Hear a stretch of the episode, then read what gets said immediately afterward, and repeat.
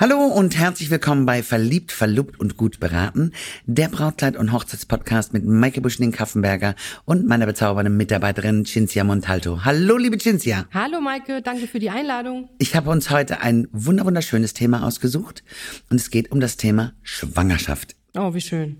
Schwangerschaft und Brautkleid passt nicht immer ganz doll zusammen, aber jetzt wollen wir da mal ein paar Tipps und Tricks äh, zu geben und vor allen Dingen auch, wie wir das alles handeln. Mhm. Schwangerschaftskleider kennen wir alle, so dieses typische Empire-Kleid. Ne? Mhm. Unter dem Busen hört es auf und dann wallert, genau, walla walla ist nach unten. Ja, und das finde ich immer ganz schade, weil viele, viele Bräute einfach noch so eine tolle Figur haben und nur Bäuchlein ähm, dass das so völlig untergeht. Und ich finde, es gibt so viele schöne Schwangere, weißt du, die sind dann so sexy und die sind auch noch so anmutig anzuschauen, ja. weil sie es wirklich nur im Bauch haben. Hm. Und dann finde ich das so schade, das eben dementsprechend zu, ver zu verstecken. Und ähm, was man natürlich auch nicht vergessen darf, so ein Empire-Kleid geht auch nicht unendlich mit. Aber es macht halt wenig Figur. Hm. Und viele haben ja noch eine tolle Figur. Definitiv. Die haben ja, also wie du eben gerade schon gesagt hast, und schön, dass du sagst, dass Schwangere definitiv diese, diese sexy Ausstrahlung haben, dieses Schwangerschaftsglow, die, die strahlen was aus. Wunderschön. Siehste. Ja. Ich bin ja ein Freund davon, ähm, also oder ich bin weniger ein Freund von von Schwangerschaftsbrautenmode, weil da halt einfach auch viel Elastan drin ist. Mhm. Und immer wo viel Elastan drin ist, da ist halt auch viel Glanz in dem Kleid und das ist nicht so so mein Baby. Ne? Mhm. Ich ich greife ja auch gerne auf normale Brautmode zurück, die aber eben so geschnitten ist, dass man das für Schwangere gut tragen kann. Und der Hintergedanke auch immer dabei ist, dass die Braut, wenn sie dann hinter in den Spiegel guckt, nicht sagen kann, ähm, oh, wenn ich jetzt nicht schwanger gewesen wäre, hätte ich ein richtiges Brautkleid angezogen. Ne? So ist es immer ein richtiges Brautkleid und es ist so, ja, sie fühlt sich zu Hause und wir setzen den Bauch trotzdem in Szene. Hm, sehr schöner Hintergedanke, ja. Finde ich ganz, ganz wichtig, weil wir haben es ja oft genug bei uns auf der Couch sitzen, wo man dann sagt, ach, hätte ich doch mal und wenn ich nicht. Ne? Mhm. Und deswegen sage ich immer, es gibt so tolle Schnitte, ähm, die für Schwangere super, super gut passen. Mhm.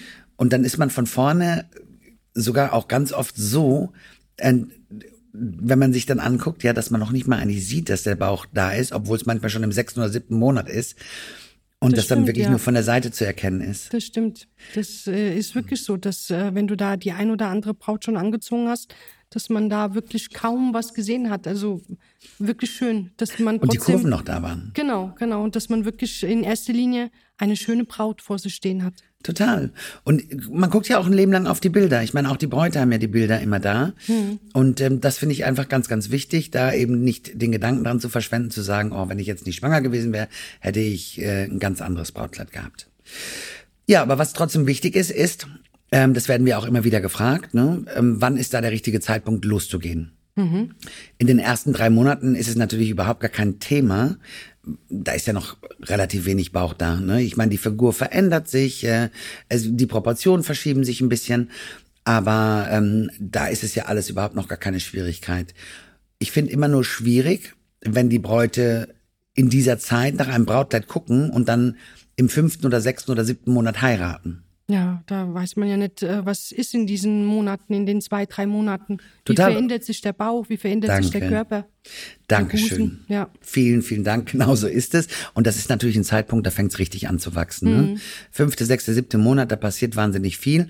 Und deswegen ist meine Idee dazu immer zu sagen, wenn du so hoch schwanger heiratest, hochschwanger ist übertrieben, aber man ist ja mittendrin und der Körper verändert sich, ist meine Idee immer zu sagen, bitte mach es sechs Wochen vorher. Mhm. Sechs Wochen vorher nach einem Brautkleid zu schauen. Warum? Ich meine, du kaufst so ein Kleid ganz schnell.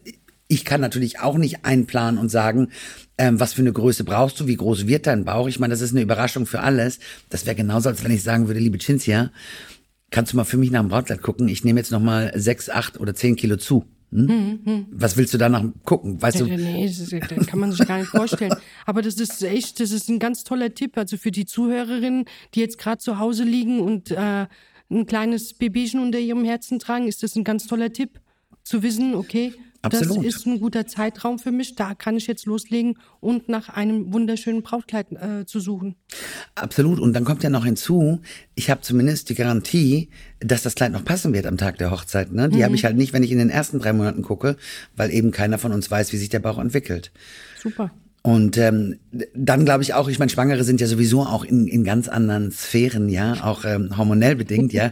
Und ich, ich sage auch immer, also was mir am Anfang der Schwangerschaft gefallen hat, ja, hätte mir am Ende der Schwangerschaft auch nicht mehr so gefallen, ja. Man mhm. verändert mhm. halt tatsächlich auch so ein bisschen seinen Geschmack und, Stimmt, ja. und das Empfinden dafür und das deswegen. Aber Gut, ich meine, wir können immer nur Tipps und Tricks geben, ja, als, als Fachfrau. Viele haben natürlich Panik, dass sie dann nichts Richtiges mehr finden. Aber ich sag auch immer, so ein Brautkleid ist schnell gekauft. Keiner wird's hinterher zurücknehmen und äh, ich würde da immer auf Nummer sicher gehen und gucken, wie entwickelt sich der Bauch und dann eben dementsprechend sechs Wochen vorher was zu kaufen. Es gibt genügend Geschäfte.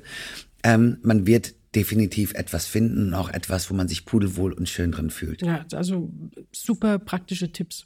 Also kurz und knapp. Sehr gut. Ja. Was natürlich auch des häufigeren, häufigeren vorkommt, ist, ja. äh, dass Bräute ein Brautkleid kaufen. Mhm. Jetzt ist der, der Fall einmal andersrum, ja. Und ähm, dann äh, unterschreiben sie den Vertrag und ich bestelle das Kleid und dann äh, sagen sie, was mache ich denn jetzt, wenn ich schwanger werde? Mhm. Das ist natürlich wahnsinnig schwierig für uns. Ich meine, wir können es nicht einplanen, das, was wir gerade auch schon gesagt haben, ja ähm, wo ich immer sage, du, im schlimmsten Fall, wenn du so hochschwanger bist, wirst du das Kleid nicht mehr anziehen können.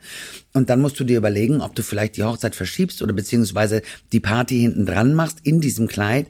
Aber ganz wichtig auch eben, ja, ähm, wir können das Kleid nicht zurücknehmen und hm. solche Kleider sind auch nicht unendlich vergrößerbar. Ne? Ja, ja, ja. Ich meine, ähm, das, das liegt immer daran, in welchem Stadium ich bin von der Schwangerschaft. Kann ich es noch anziehen oder nicht?